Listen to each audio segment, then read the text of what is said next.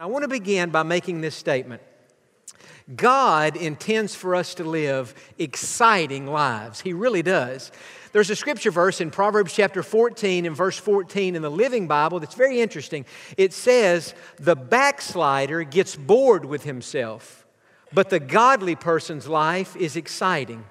God intends for us to live exciting lives. Now, if we were to ask the world, what does an exciting life look like? The world would say to us, hey, an exciting life is partying and and going out to the clubs and, and doing things like that. An exciting, ga- an exciting life is, is, is gambling on football games or baseball games. That's exciting. If you put some money on the game, it makes it more exciting. An exciting life is traveling and meeting famous people. Uh, an exciting life is buying expensive things. Well, that's how the world would describe an exciting life. First of all, some of those things that I mentioned are sinful and we shouldn't do them at all, but some of the things that I mentioned are, are not sinful. But what I've learned is this those things only provide temporary excitement in life. I'll tell you what is truly exciting. If you want to live an exciting life, walk with God and serve Him every day. That's an exciting, God has a way when we commit our lives to knowing Him and walking with Him and serving Him that He gives us excitement in our lives. I experienced this in the last few days. On Thursday and Friday, I worked hard to try to get the sermon ready for today. I was planning on preaching a sermon about Mary, the mother of Jesus, and I had called the sermon Mary, the brightest light in the genealogy of Jesus. Sermon's ready to go when I went to bed on Friday night.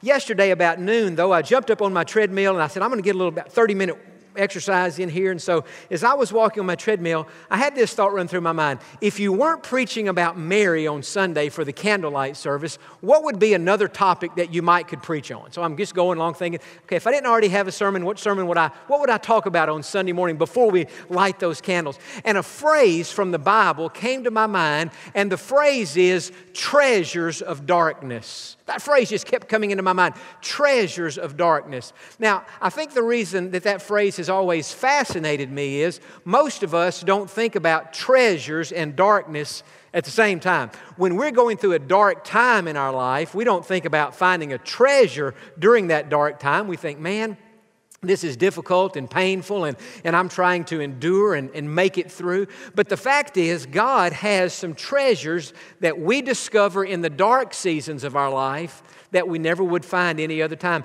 Have you ever heard somebody say they go out on a pretty night, look up at the sky, and they say, Man, the stars are out tonight?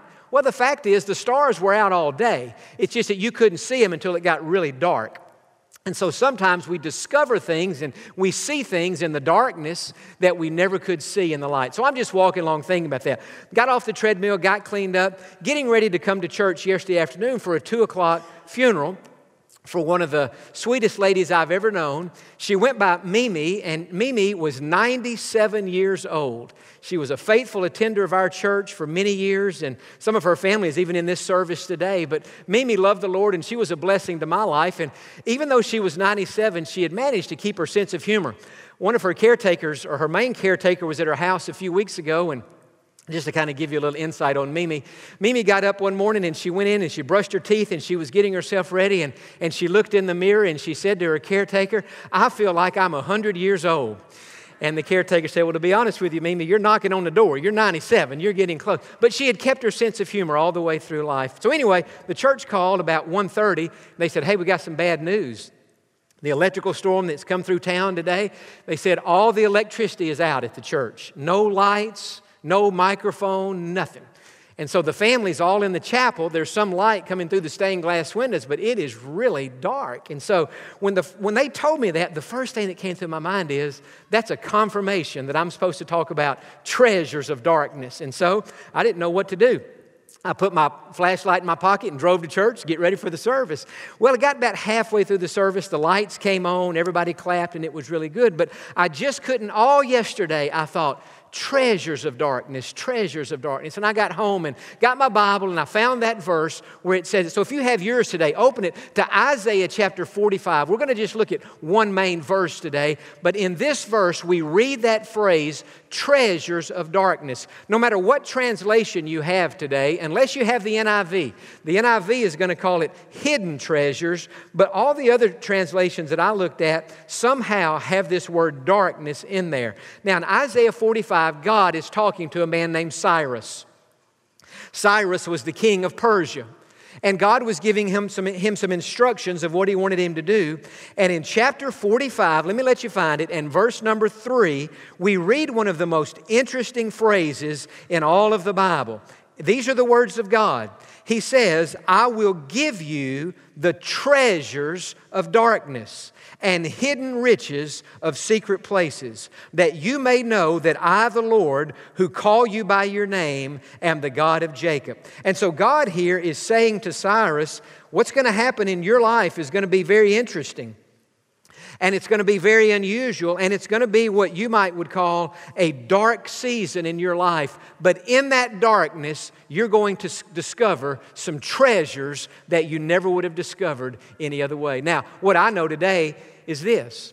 In this service, as well as those watching and worshiping with us at home today, there are people who are going through a dark season in your life, maybe medically speaking, or financially, or in a relationship, or in your, in your in your health or in your work, you're in a dark place in your life. And what God says to you is this I will give you treasures in that darkness that you never would have found any other way. Now, I want to just mention today, before we light the candles, I want to mention two treasures that God would have us to discover, that God would have you to discover if you're in a place of darkness in your life right now. The first treasure is this In the darkness, we learn that it is better to walk in faith than it is to walk in fear.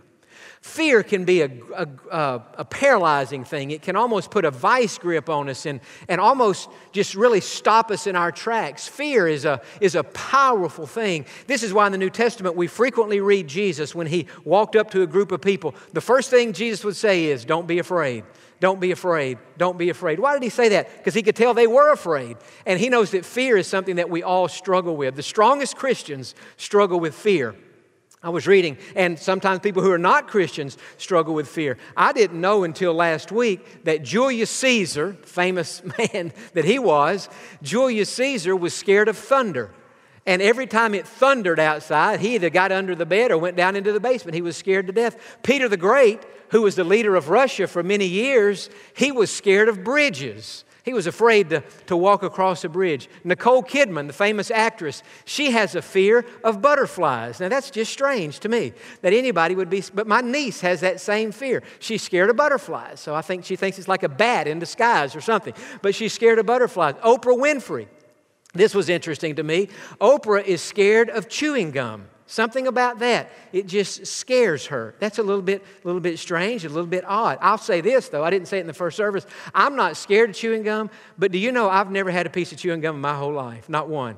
Because to me, it's weird to chew something that doesn't go away. And so, I'm, maybe I'm scared of it, so maybe I shouldn't be picking on Oprah. Maybe I have the same fear that she does. Billy Graham, greatest preacher in the history of the world, except for Paul in the Bible himself and Jesus. Billy Graham used to be scared that he was going to get a bad disease and die from that. He lived with that. And I'd heard him preach about that in his sermons. He's, he, he taught a little bit of a hypochondriac. He would refer to that sometime. When his daughter Gigi was here a few years ago to speak to our Something Special for Women, I asked her later on that evening, I said, Is it true that your dad was scared of getting a disease? Or was he just saying that to kind of be fun? She said, No, he, was re- he meant that. He was always worried that he was going to get some big disease. And she said, Jon, back then, before the internet and computers and Google, you could Google all this, she said, he used to have a big book from the Mayo Clinic that was called terrible diseases that you don't want to get. And she said, when he would get a pain or something, he would get his book and he would look it up and he would say to my mom, Ruth, his wife, I'm pretty sure that I have this disease and I'm just not going to make it and it's scaring me to death. And Ruth, now this is Billy Graham, like the Protestant Pope, right? And, and Ruth Graham would say to Billy Graham, toughen up and die like a Christian. That's what she said to him. And he would say back to her, Listen, when I die, I've already told him to put on my tombstone, I told you I was sick. Because he was convinced that, but she said he would walk around the house with this book looking up all these ailments that he thought he had. And so fear is something that all of us struggle with. But in the dark seasons of life, when nothing makes sense and it feels like life is coming unraveled, we learn that we have to trust God. You know what I've learned in life is that faith is a lot like film.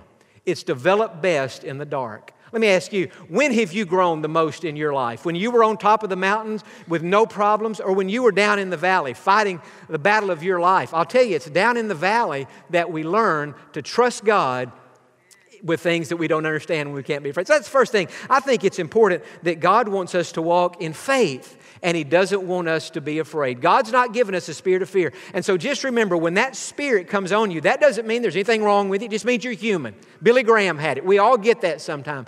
But it's how we deal with it and what we have to do with fear, anxiety, stress, being overwhelmed. We have to just give that to God and say, God, with what I'm facing right now, it seems like more than I can handle. But Lord, I put that in your hands. I trust you with it and I believe that you're going to make a way for me where there seems to be no way. And so we walk in faith and not in fear. But another thing that I think is important, another lesson, another treasure really that we discover in the darkness is that God would have us to walk in love and not in anger. Now, you don't need me to tell you that we live in an angry, angry world. I've never, in my lifetime, I have never seen so many people so angry with other people. It's just this morning, I was home and I was eating my oatmeal for breakfast, which was bad enough, but I turned the TV on to try to see what I could find, and it was one of the morning news shows on. And just the anger that was being expressed on the, as they were talking about these different political issues. And I said, I can't, can't digest my oatmeal watching this. And I just clicked it off. And, and said, but there's so much anger in the world. Friend, let me say this to you. Anger is an emotion we all feel. Sometimes I get angry. And when I do, it's a, an alarm goes off in my mind. I'm probably more convicted, and this is something that is a bigger deal to me than just about anything because in the angry world that we're living in, I don't want to be an angry person myself. Sometimes, this sounds crazy, sometimes I get angry listening to people who are angry. In other words, like their anger makes me angry. And I have to watch that and say, God, I don't want, I want to walk in love. Remember what Jesus said in the New Testament to his disciples? He said, This is how they will know that you are my disciples if you have love for one another. And so when you have those feelings of anger that go off in your mind, just let that be an alarm to remind you something's not right. You need to talk to God about that. And you need to ask God, to replace, you know, the scripture says that we should put away anger. Don't let the sun go down on your wrath. In another place, it says, be angry and do not sin. What does that mean? It means sometimes you are going to have an angry feeling, but don't act on that. Don't speak on that. Don't sin with that. Be angry, it's okay, but don't sin. We have to deal with our anger. And much, again, you don't need me to tell you this. You live in the same world I live in, and I live in the same world you live in. Much of what is driving this anger in our day and time is what is happening in the political world. And I don't pretend to have all the answers to that, but I'll say this. The other day I was reading, I've been reading through 1 Samuel. And the other day I came to 1 Samuel chapter 8. And if you remember that passage, now by, by the time you get to 1 Samuel 8, God has led the children of Israel out of Egyptian bondage. He has led them into the promised land, all this beautiful land that God has given them, land flowing with milk and honey. He's met their needs. He's given them manna from heaven, water from a rock. God is t- He's protected them. He's defeated their enemies. He's, he's, he's just been a wonderful father to them. Well, in 1 Samuel chapter 8, some of the leaders of the Israelites walked up to Samuel the prophet. And they said, Samuel, we have a request. We want a king so we can be like all the other nations. We see that all these other nations, the Canaanites and the Amorites and the Hittites and the Hivites and all these other, they all have their king and, and we don't have a king. We want a king. Make a, appoint a king for us who can be our leader. Well, when they said that to Samuel, it broke his heart because Samuel, as the man of God, knew that God had been their leader. And that's what made the Israelites different from all the other nations. And he sensed now that instead of being true to God and letting him be their king, that they wanted to conform so they could be like all the other nations. And he was talking to God about that in prayer and pouring out his heart and saying, God, this is not right there. And, and God spoke to Samuel, one of the classic verses in all the Old Testament. And here's what God said to Samuel He said, Samuel, give them a king. They've not rejected you, they have rejected me. They don't want me as their king anymore. They want an earthly king so they can idolize this king and follow this king and be like all the other nations. Now, I'm not saying that we shouldn't have presidents and, and senators and congressmen and governors and mayors and councilmen. We should. The scripture says that the governing authorities have been placed there by God so that there can be order in the land in which we live. But I'm saying, even back in 1 Samuel 8, you see a fascination with politics developing among the people of God, leading God to say, Samuel, they've not rejected you, they've rejected me. They don't want me to be their leader. Let me ask you this question. This past week, in your conversations with family, friends, and at work, and even at school, what was talked about more, politics or God? Well, I think most of us, if we reflect on the week, would say, you know, actually, I was, I, I, heard and maybe was even engaged in more conversations about politics than I was about God. Now, on this political deal, the reason I bring it up is because I'm talking about anger. I'm not against politics. I'm, in, I'm fascinated with it. Nobody probably follows the whole political thing more than I do. But I think what has crept in to the church of Jesus Christ, I'm not talking about our church locally, but I'm talking about the church of Christ Christ globally and universally is an idea that says if we can just control the political narrative, that somehow the world will be a better place. In much of the preaching I listen to, I get the vibe from some of the people I hear preach that they think America's greatest need is for the political process to, you know, to be different. And certainly we want to get Christian leaders in office. Some of you may, God may lead you to run for office. We ought to pray for our leaders. We ought to vote. We ought to do all those things. But I want to make a statement this morning, see how you feel about it. Now, the statement I'm going to make, I've thought about it a lot this past week. And I thought, now, God, is that true?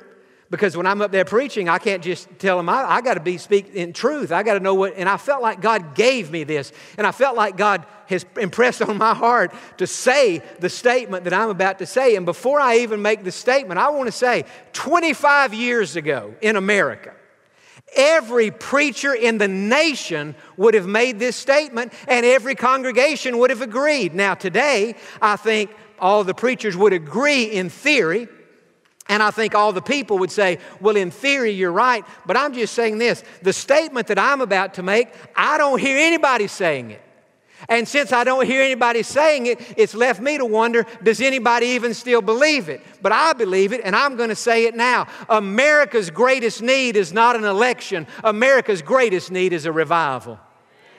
A revival. That's what we need in this land. If the Democrats and Republicans could have fixed it, they would have fixed it by now. They've had a long time.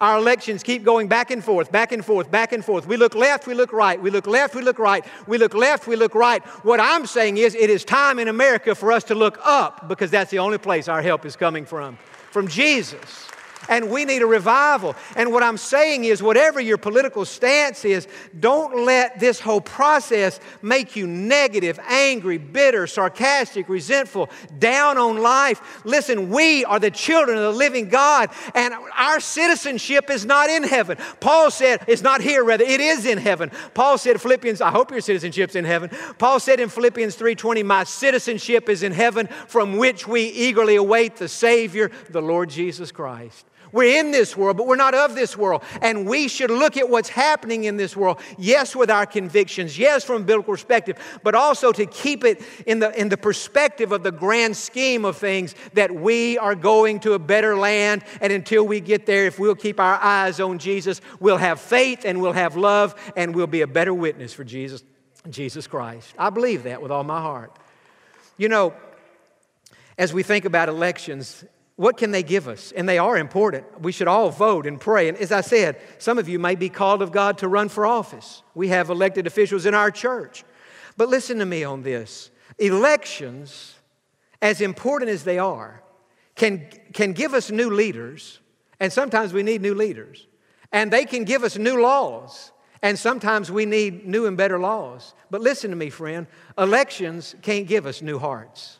Only God can give us new hearts. I think of you talking about we got to get new leaders so we can have new laws. Well, I'm all for having laws that honor God, but remember this the people in history who had the greatest laws on the books of all times were the Israelites who lived in Old Testament times. They had, and in our Bibles, in our Old Testament, which was the Hebrew Bible, we have 613 laws that were given by God Himself.